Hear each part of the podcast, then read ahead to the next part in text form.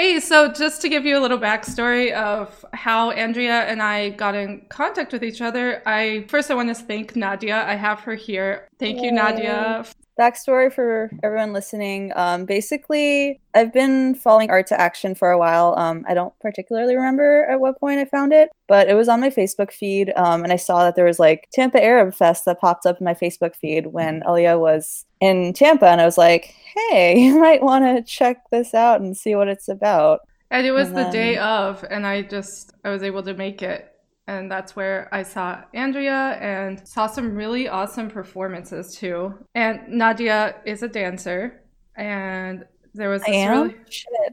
I know, right?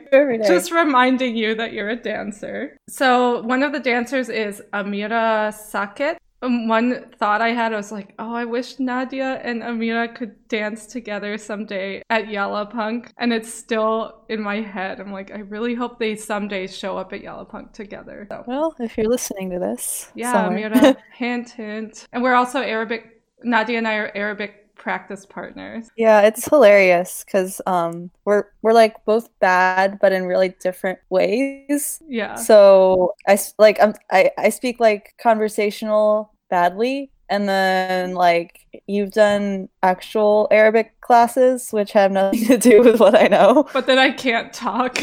I'm like, hey, I can read this but phonetically. You can, like, you can read some and I can't read it all. I can just kind of um talk until I run out of words. But but we're both really non-judgmental, which has um, been really helpful for me. Just like being yeah. able to talk without feeling like I'm going to be judged for being bad. Yeah, and we do stuff like we learn a song together in Arabic. Yeah. And that's one way we can find like something we can work on and learn the same words, same vocab. Right, because you can look at the actual um, written lyrics in Arabic, and, which I can't read, and then I could be like, I know those words. Exactly, sometime. and you can be like, oh, that word. it's been really good. So anyway, Nadia, I just oh. want to thank you so much for telling me about the Arab Fest. It was really a huge bonus to the trip that I didn't expect, and it was really meaningful to me because that's where my parents used to live. Yeah, it was one of my mom's first introductions to any Arab culture. It was like early on um, when they had first met. And so it was really cool to be at an Arab fest that happened to be in Tampa. It was just. That's awesome. And yeah, and it was because of Nadia that I found out about the organization. I mean, like, I feel like I slightly bent the fate of the internet towards you. I know.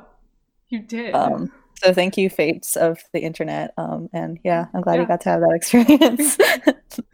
Thanks all for listening. Peace. Bye.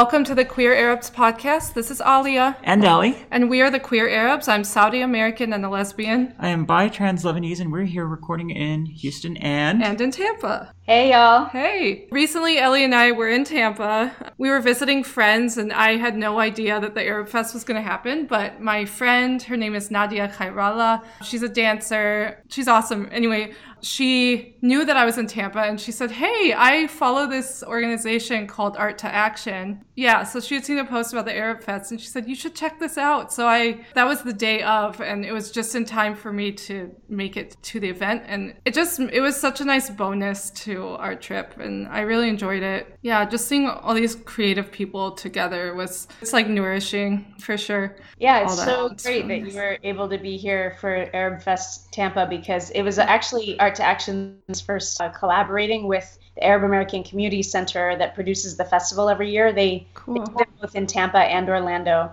And I've performed at their festival before when I first moved to Florida a few years back. Cool. Um, but this time we were able to actually be a major sponsor and bring some hip hop artists to Tampa uh, to be part of the festival so that we had a really nice mix of like traditional, we had like Dabke, we had, you know, uh, traditional kind of ballads and classical Arab music. And then we also had um, rapping and breakdancing and yeah.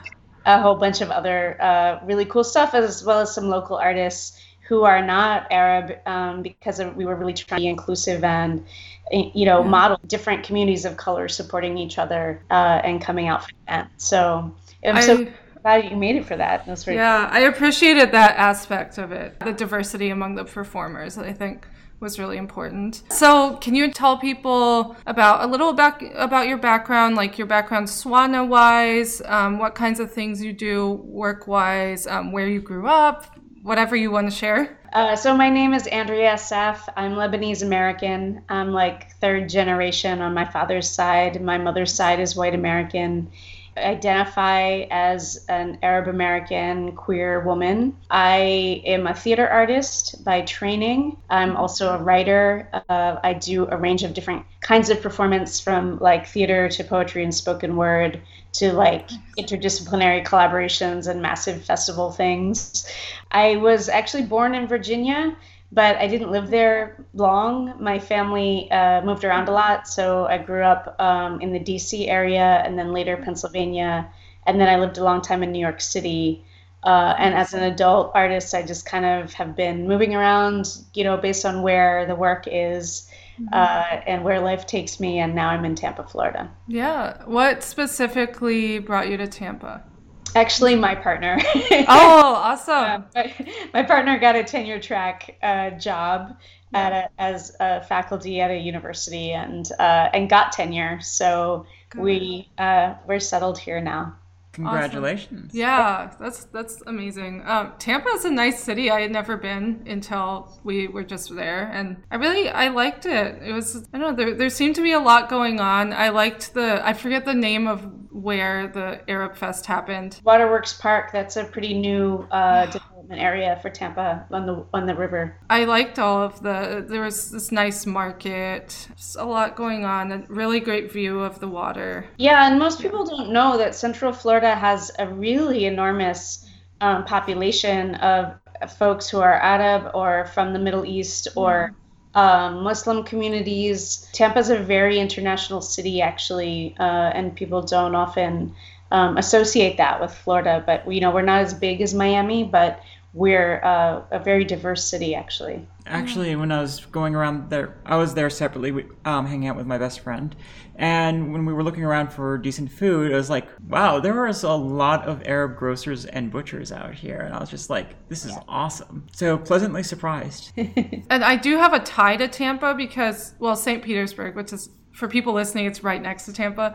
But um, my father, who is from Saudi Arabia, went to study. He he went to study in St. Petersburg, and he and my mom, who he met here in the U.S., um, they ended up living in St. Petersburg for a while. And I had never been my whole life, but I always heard about the area, and I, my mom always talked about it and talked about um, the large, at least in the 80s, probably. I mean, probably still the large population of Arab students, Yes. um, specifically, at least at that time. That's still true. Um, here, well, in, on the Tampa side at uh, the University of South Florida campus, actually one of the populations is Saudi.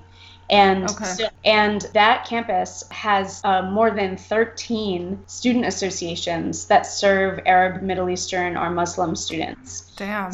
Yeah, and there, a lot of them are are interconnected. Um, you know, some of them are you know religious organizations, some of them are cultural organizations or political, like Students in Solidarity with Syria or SJP for Palestine. Nice. Um, but yeah, it's actually a very active community, and St. Pete's really cute. There's a really large um, visual arts community there, and it's also a lot more gay. And so I, you know, kind of am sad that I can't live in St. Pete, but it's a long commute across the bridge. It, it is a great town, though. That's awesome. I didn't. I never realized it was a gay, particularly gay-friendly place. That's Oh yeah, St. Petersburg, totally. Yeah. Ah, sweet. Yeah, we were there briefly. I I was glad to see it because that's where my parents lived, and um, the friends I was with, they had found a particular ice cream shop that they really wanted to go to, and we started driving, and we realized just how far it was, but it was worth it because I, I was just happy to see the area. Cool. and yeah, But then again, we're sort of set to Houston driving times, where it's like half an hour, oh, right around the corner. Seriously. I know. After this recording, I'm going to a class that I take. It's about 40 minute drive, and to me, that's it's like, oh, it's right here. It's right. It's like around the corner. I know. Oh, it's ridiculous. And yeah, can you tell everyone a little about Art2Action and a little more about what it does um, what the yeah what the mission is and sure in 2010 i founded a nonprofit arts organization called Art2Action inc and um, I actually started making work under that name like way back in 2003, probably, or even 2001. But, you know, I formally incorporated the organization in 2010, and the mission is to support the work of artists of color, queer and trans identified artists, women identified artists you know, folks that um, are making original contemporary work in performance or other genres, but you know, whose work doesn't always get supported because of the issues of inequity that are systemic in the arts field, like everywhere else. You know, uh, artists of color, LGBTQ, and, and women artists don't get as much support kind of systematically. Um, so we wanted to be really proactive about saying, you know, this is who this organization is for, and this is the kind of work that we want to see receive support, and we're going to help do that. Um, so, uh, you know, a number of artists who were founding board members and members of the collective that helped start it, and um, and we do basically uh, three different things. We um, support the development of original performance. So sometimes that's my work, projects that I'm the lead artist, or touring, or sometimes that's projects that other board members or collaborating artists are doing. We present uh, work in Tampa, which means we present artists from around the country and sometimes internationally, uh, sometimes in collaboration with other um, community organizations like the Arab Festival was in collaboration with the Arab American Community Center of Florida, or uh, we've done a lot of programs. We did a whole two year program called This Bridge that was about um, Arab, Middle Eastern, and Muslim women artists, mostly women. We had one trans identified artist in the group. Hell yeah. Yes. one is not enough. Uh, and also, I'm really glad that that artist was there. And shout out mm-hmm. to Amir Rabiyah in the Bay in San Francisco um, was part of that series. But that was at the University of South Florida. And, uh, and then we do other things. Uh, we do other community based programs and cultural organizing. And that really works with a range of communities, sometimes um, specifically around women and, um, you know, s- stories of survival and empowerment. And sometimes uh, we did a, uh, we've done a multi-year program for military veterans which has really been an interesting learning process for me. And uh, and more recently, we're working with organizations that serve refugees in the Tampa Bay area because um, we're a, refu- a refugee welcome city in Tampa, and we uh, receive a lot of Iraqi and Syrian refugees as well as folks from all over the world. That's awesome. And what are some other projects that Art2Action has worked on? So you mentioned the two-year program, and then the Arab Fest. Sure. Well, I mentioned the the veteran program, uh, which actually started because I was directing a show. I was invited to direct a show by another theater company called the Carpetbag Theater, which is based in Tennessee. Um, and the show was about um, an African American woman soldier who comes back from Iraq and is struggling with post traumatic stress and moral injury and feelings of suicide. Yeah. And the show is about how she, you know, decides to live or survive. And so I needed to do a lot of research. And if I was going to direct that show, about understanding, uh, well, what is it? What has it been like for women who've been sent to into combat, and for women of color?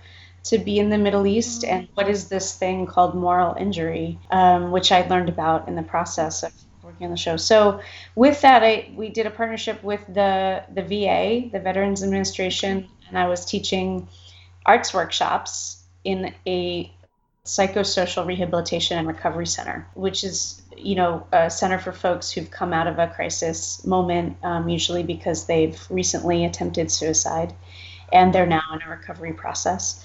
And so we were trying to make artistic experiences and self-expression and creativity part of that healing process. So out of that was born this pro- program that we do called the Veterans Community Open Mic, which is still an ongoing thing once a month in Tampa. It's a really fun open mic, and it just creates a space for people to, you know, ex- express themselves uh, no matter who they are, and also um, tell some real stories and some real truth about. Wow. And uh, I've been lucky to and blessed to work, you know, with some veterans who came out of that experience uh, as activists and as people who now want to work for peace and who want, you know, tell the truth about what the U.S. has done. Because sometimes, you know, I say this a lot that sometimes there are a lot of people, especially in Florida, mm-hmm. across America right now, who will never actually come see my work or would never actually listen to me because I'm an Arab. But if veteran has the same message about yeah. the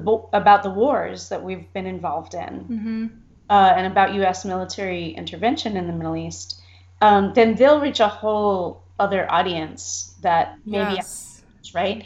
And yeah. so if I really if I really care about change, if I really care about impact, then I have to have to be willing to find those collaborators who are yeah. uh, who, who want to do that work and have that message. Um, so that's what that project has been about for me. What I really love about this is you are reaching outside of the sort of traditional, you know, leftist bubble of LGBT arts mm-hmm. and reaching out into the veterans community. And I know, like, reaching into the Arab American community can sometimes be very much outside that bubble as well. And mm-hmm you know, I know some people, like around, at least in my circles, who are very uncomfortable ar- around veterans from the recent wars because of the anti-Arab bias a lot of them come back with. On top of that, so like for yeah. you, to, for you to be like slotting these people together and getting them to work together and reaching all three groups. Yeah, that's huge. That um, is seriously impressive. It's yeah. true. It's also well, I'll tell you, when I first started doing that work, I, I think it was one of the scariest things I've ever done. Here I am, Arab and queer walking in. Yeah.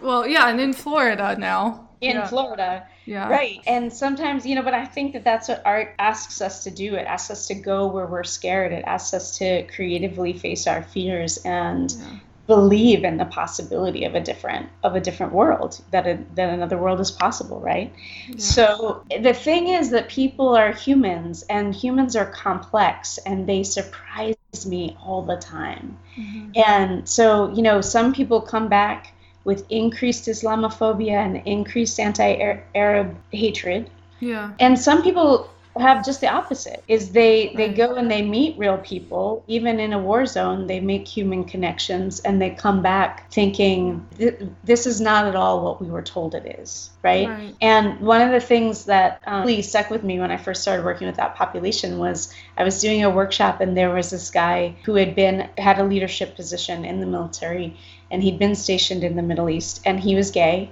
and he kind of very quietly came out to me on the side and then he'd like you know come over and like whisper things to me like from time to time and like make queer jokes and stuff that he wouldn't make to the full group and one time in my workshop he wrote this beautiful poem about how he fell in love with the desert and how oh, wow. he wishes he could live there but he knows he never could because of what he's done. Whoa. Right. So those kind of moments like actually give me hope for humanity and make me confront my own assumptions about who I think people are. I mean, this is a white guy right. who's in the military, right? All through Don't Ask, Don't Tell, right?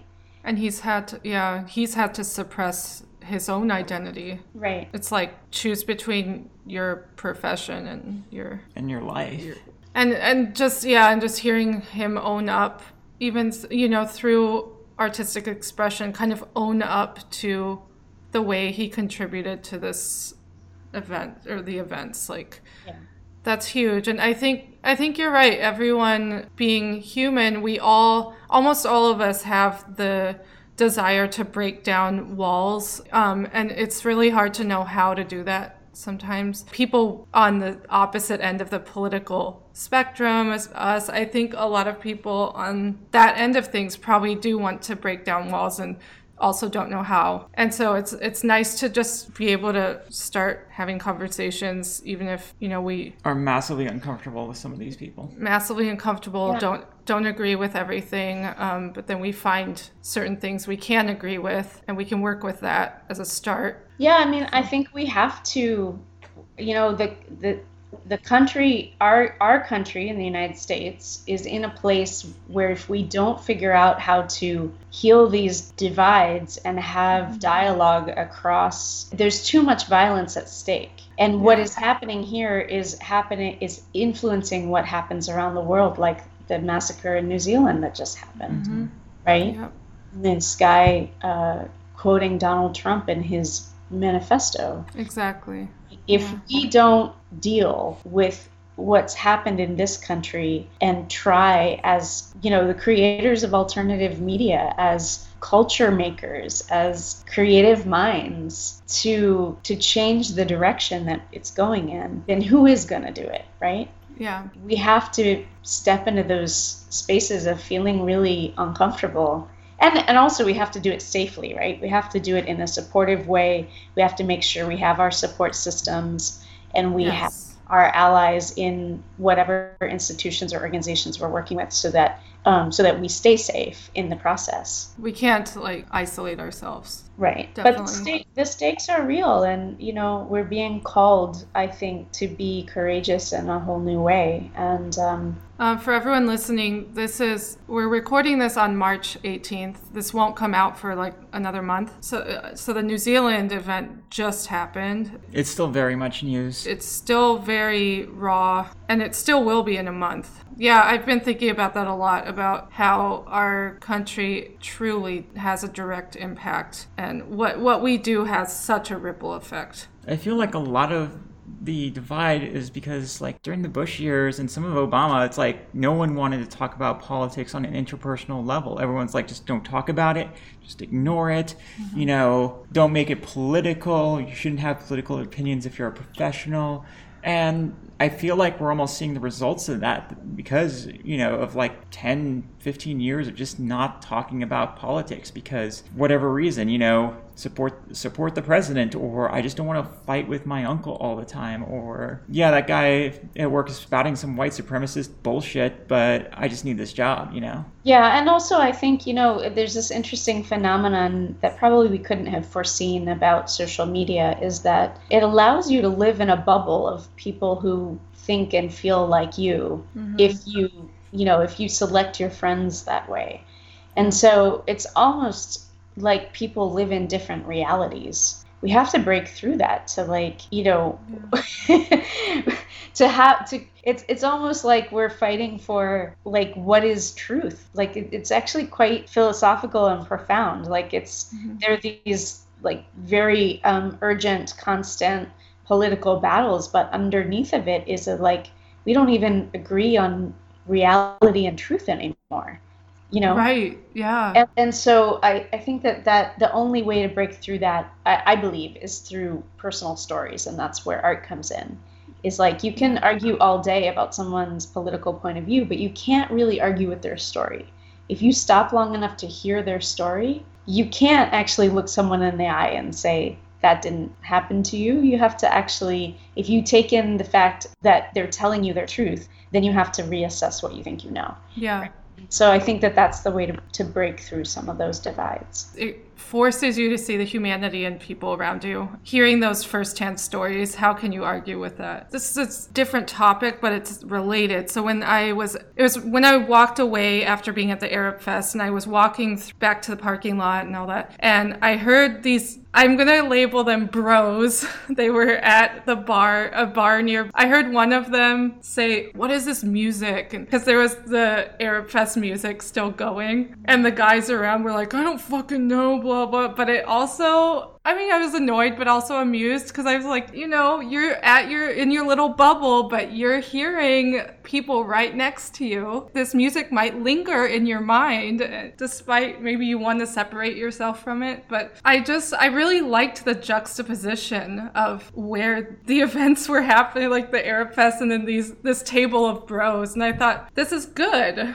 That's actually get, gets to like the kind of work that I want to be doing now is is about visibility and presence. It's like we're here, but uh, even people who live in Tampa, mm-hmm. if they don't come into our spaces, if they don't hang out at you know our Arab groceries or the Lebanese restaurant or whatever, they might not even know how big a community we are. Yeah. They certainly don't go to the mosque or don't go to like the New Year's party with the Arab DJ, right? right. Yeah. So I'm really interested in actually creating more visibility for our community through like large public things. Like that's why the festival is exciting to me. Um, right now, I'm working on a project that I'm uh, fundraising for. Uh, hopefully, will get funded um, to bring an Egyptian muralist uh, to Tampa to do a permanent mural in the city of, of Tampa. So I'm actually Art2Action is actually partnering with the city to do a permanent mural by an Egyptian artist, which will be amazing. Amazing.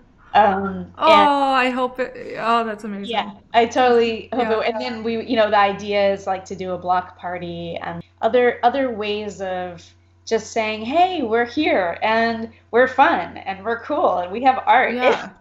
and we have like this whole incredible tradition of poetry and music and it might be weird to you at first but it might Mhm. actually be pretty enticing to want to find out more And- Yeah. I have, mean, have this cultural education by proximity. right yeah. Even yeah, just confronting people with art with existence is sometimes enough. Right. Well, and- Yeah. and it's like um, it's kind of in a way maybe I take that from the queer rights movement, right? The gay rights movement that said we're here, we're queer, get used to it, right? Yeah. I feel I'm like we're here, we're out of get used to it. Like you could either be mad at it or we could have a party. Like Right. what would you rather do? I mean, there was way more dancing and food going on at the Arab Fest than at that table of guys. So And I mean, am betting that whatever Lebanese restaurant you all are holding your local meetings at has way more flavor than like the Olive Garden. I, and I didn't hear everyone agreeing around the table, so I wonder if any of them were like, "Oh man, I should be over there."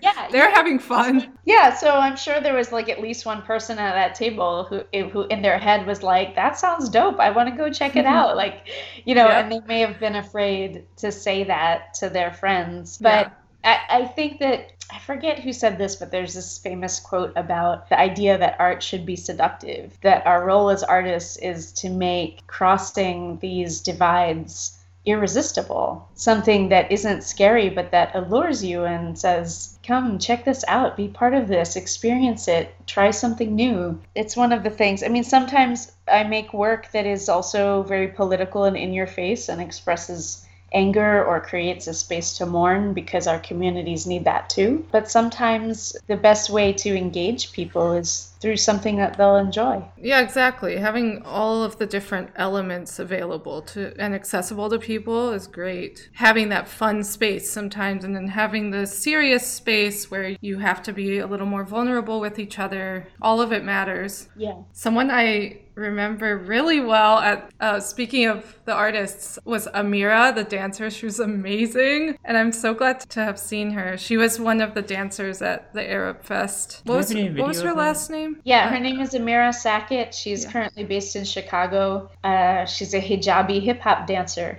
Yes, she And, was uh, amazing. Yeah, she's totally amazing. And Oh my love. god, you showed me that video. It was so I cool. did show you, and I even reached out to her and said, "Hey, can you come to Yalla Punk sometime?" It's this festival in Philly that a friend of ours is the organizer. It's called Yalla Punk, and I wrote to Amir. I was like, "Can you please try to come to Yalla Punk someday?" And she said, "Yeah, I'll tur- I'll I'll do my best." Very we'll cool. see. Hopefully, outstanding. Like you said, there was also Dabke. It was just a really cool mix of everything. And Oh, one of, one of my uh, favorite artists is he is now a local artist in the Tampa area, but he's from Bahrain. He grew up in Bahrain. His name is Fahad TJK. His father's from Bahrain and his mother is Jamaican, and he does and he raps in Arabic. Oh my god. yeah, it's it's amazing you know it just goes to show like as the world becomes more and more globalized like our identities are more and more complex Yes. and, and that that should be something to celebrate it's something amazing and beautiful and when you know when something just makes you go what it's it's just a wonderful thing It's the best. I love celebrating mixed identities and and um yeah, celebrating them for it as its own thing. It's like being mixed is its own thing to celebrate. Not that I'm biased. She's super biased. i yeah, as a hybrid myself. I totally i understand Yeah. Uh, but just I. I think in the Middle East we're all pretty well mixed. Interesting. You know, last summer uh, I was uh, I, I'm on the board of uh, an organization called CAATA, which is the Consortium of Asian American Theaters and Artists, and I was moderating at the National Asian American Theater Festival that focused on Middle Eastern American theater artists. And what was interesting is just prior to that, there'd been this this kind of subgroup within the Asian American artist community that you know of folks who have really hybrid or complex uh, multiracial identities or, or multicultural identities. And they were saying, we need a space to talk about this because there's going to be more and more in the 21st century. And, you know, it can't just be this fringe thing. Like, we have to be talking about what we bring to the, the conversation of identity and culture. And then right after that was the Middle Eastern panel. And every single artist on the Middle Eastern panel, when they introduced themselves, introduced themselves with this like complex. yes. You know, I'm Iraqi and this, or I'm Egyptian and that, or Turkish and, you know what I mean? Like all yes. of us because of the nature of just being, whether it's the center of the Mediterranean or yeah. the histories of conquest and colonization that our yep. homelands have all lived through, that's created very complex identities and, and I always think that's something to celebrate. So being fellow Lebanese, how many like mixed cultural identities are you aware of? For yourself? Well, so the first complication is that my parents are mixed. So, like I said, my mother is this Western European, like white American mix. Yeah. And then my father, his father is Lebanese. His mother was actually born in Palermo. And Whoa, when, cool. Yeah. And one thing that I learned about Sicily when I had the opportunity to go there is talk about a mixed group of people. Oh my goodness. Damn, that's so cool. Are, you know, it's an island smack in the middle of the Mediterranean and everybody is like French and Tunisian and Italian and Lebanese and you know, it's a literally a crossroads of that part of the world. And so even what does it mean to say my grand I'm not really sure. And then on my father's uh, my grandfather's you know, Lebanese side, I know that they're Maronite Christian Lebanese, and that they're supposedly from the mountains, kind of northeast of Beirut in Kesserwen. But I don't know for sure. And, you know, and even that, the Ottoman Empire was there. Yeah. Mm-hmm. Alexander the Great, like centuries before that, like you know, millennia of people encountering each other and having relationships and mixing, and so I'm I'm kind of curious. I keep wanting to do my DNA test. I haven't done it yet, but I'm because I'm curious. Like, what do we really know about what it means to say I'm Lebanese or the short it, list even so complex? I mean, that it was all Greater Syria. Yeah. Before the 20th. Like for me, like the short list is part Armenian, part Turkish, part Lebanese, like both Beirut centered, and my father was from the mountains. So what else? Um, Turkish, Lebanese, and then of course we got the people intermarrying in this generation. So that's going to produce a whole new generation of wonderfully mixed people. And let's see, we're adding Palestinian to the mix this generation, and Oh, how about the Phoenician element? Oh, there's you can argue the Phoenician element. Well, you talk about that. Like your mom, your mom talks about. Yeah, it. you can. I feel like that's kind of reaching, but oh. no, it's so that's such a Lebanese conversation. Can I just say? Yes. Saying it's like as if you said, "Oh no, no, I'm not Egyptian. I'm ancient Egyptian." Like, what does that mean? yes, that's that's oh, exactly. okay, okay. Yeah, because your mom is always talking about like Phoenicia, Phoenicians. I I feel like that's like an upper class sort of discussion.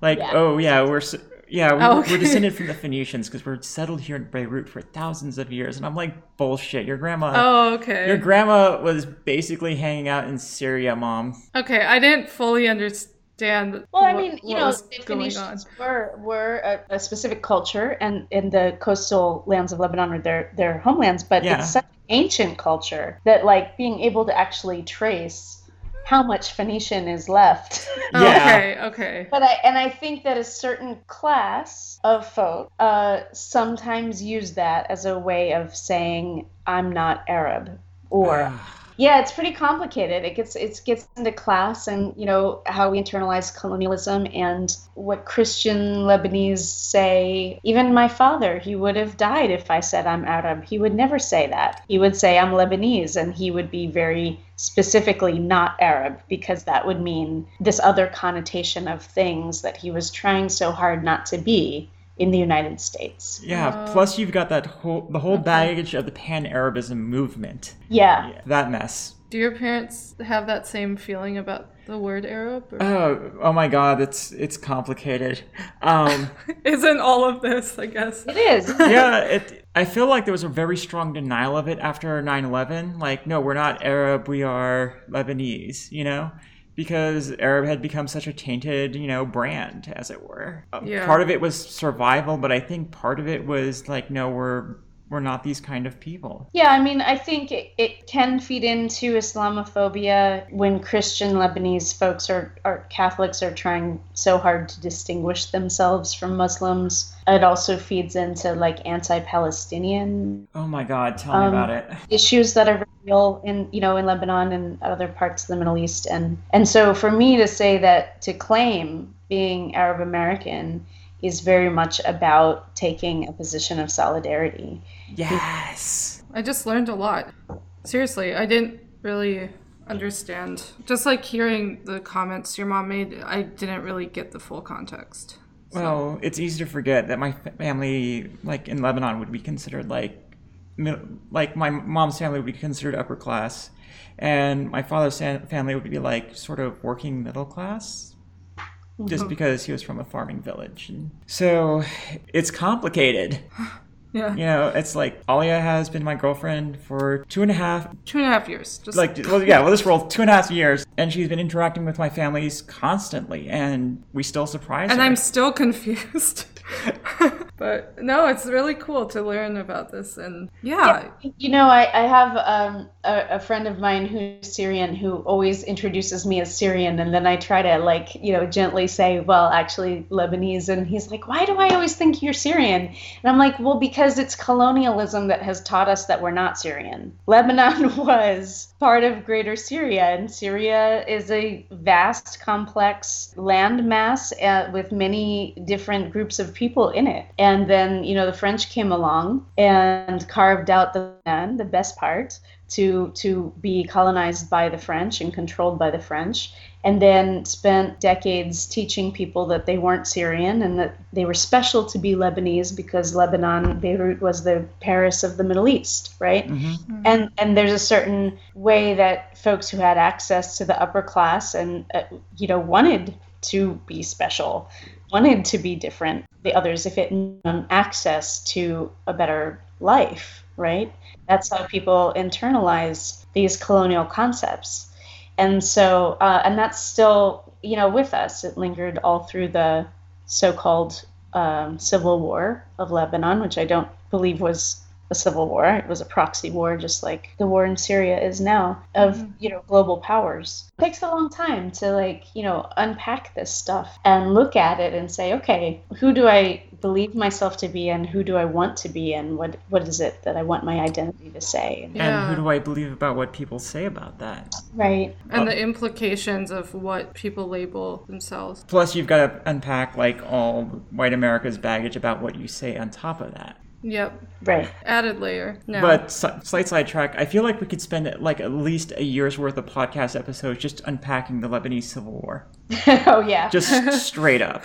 oh yeah, god. that's a series in, in itself. Oh, it's, it's It's a ridiculous. lot. And, you know, I think it's always it's always important to take the long view. I mean, all of these specific conflicts have their details and specificities, but if you zoom way back and look at patterns, what you see is the global dominance of Western Europe and the United States. right. And the Yeah. way that has destabilized country after country after country in the Middle East, in Africa, in Central and South America, everywhere that the US and Western powers have exert control for the benefit of their economy, Yeah. right? And so, you know, it's important to unpack those details sometimes, but also sometimes it's important to step back and say, you know, what's happening in Palestine is colonialism. Mm-hmm. It's apartheid and it's colonialism. Yeah. What are the common denominators here? Right, because if we Yeah. talk about if then we no longer are playing into like this Middle East exceptionalism and isolationism, right? That we can say our struggle is the struggle that South Africa went through, is Yes. you know, is the struggle of different places around the, the world where people of color have been resisting colonialism and neo-colonialism and imperialism under global cl- capital. And when, when we can make connections, then we don't feel so alone. Then we can build solidarity. Then we can build larger movements and have a have a, a greater voice together. It just drives me. that. It drives me crazy that- for people who still say, "Oh, decolonization happened ages ago." Like we're we're We're still, Just we're still in it, boo. yeah, still steeped in it everywhere. I mean, just like Yeah. look at the borders in the Middle East. Like aside from Israel, they've barely moved in the last hundred years. Mm. Well, and how can people um, connect with you, follow you, etc.? Uh, yeah, you can find me on social media uh, under my name, Andrea Assaf, but also you can follow Art2Action. That's ART number two, A C T I O N, art2action.org, or uh, Art2Action on Instagram, Twitter, or Facebook. Perfect. Um, and keep an eye out. That's a little heads up that uh, hasn't fully gone public yet. Is that uh, my show called Eleven Reflections on September is going to go back on tour this coming season. Whoa. Um, and uh, I'm really excited about the direction it's taking. Um, I've in the past toured it as a solo piece or as an ensemble with live music, um, but I'm starting to work with um, presenters in different parts of the country to develop it as a community-based project where um, we're going to start in San Antonio, Texas, actually, with the Carver Cultural Ellie, can we go? Yes. Okay. yeah, and uh, and we're gonna invite uh, local artists and uh, Arab and Middle Eastern communities to be a part of the process and lift their voices as well. So Yay. uh, look out for that, and we'll be coming to Texas, yes. hopefully to other community near you. Okay, we'll see you again then. Yeah. Yeah. Yeah. Oh, I'm excited. Oh, so y'all can reach us at thequeerarabs.com, uh, Instagram, Facebook, Twitter, The Queer Arabs, thequeerarabs at gmail.com. If you want to talk, if you want to work in Arabic, it's uh, The, que- the queer Arabs in Arabic at gmail.com for the Arabic side with Ahmed. stupid, And- sexy Ahmed. He is a popular one. Thank you all so much for listening. Andrea, you're amazing. I'm so glad we got to do this and I got to talk Thanks to so you. much for having me. It was great to, to be on your podcast, and I look forward to following what you're up to. Uh, and I'm gonna I'm gonna be listening to all the podcasts now. Oh, yay. Likewise, I'm going to be following what you're up to, and I'm really glad to know you're going to be on tour soon and close Yeah. to us. Yeah. So I'm Um, very the- excited about that. For the folks who are wondering, there will be like tons of links posted at thequeerarabs.com related to this podcast episode yeah, check it out. Thank you again. Bye, everyone. Thanks. Bye.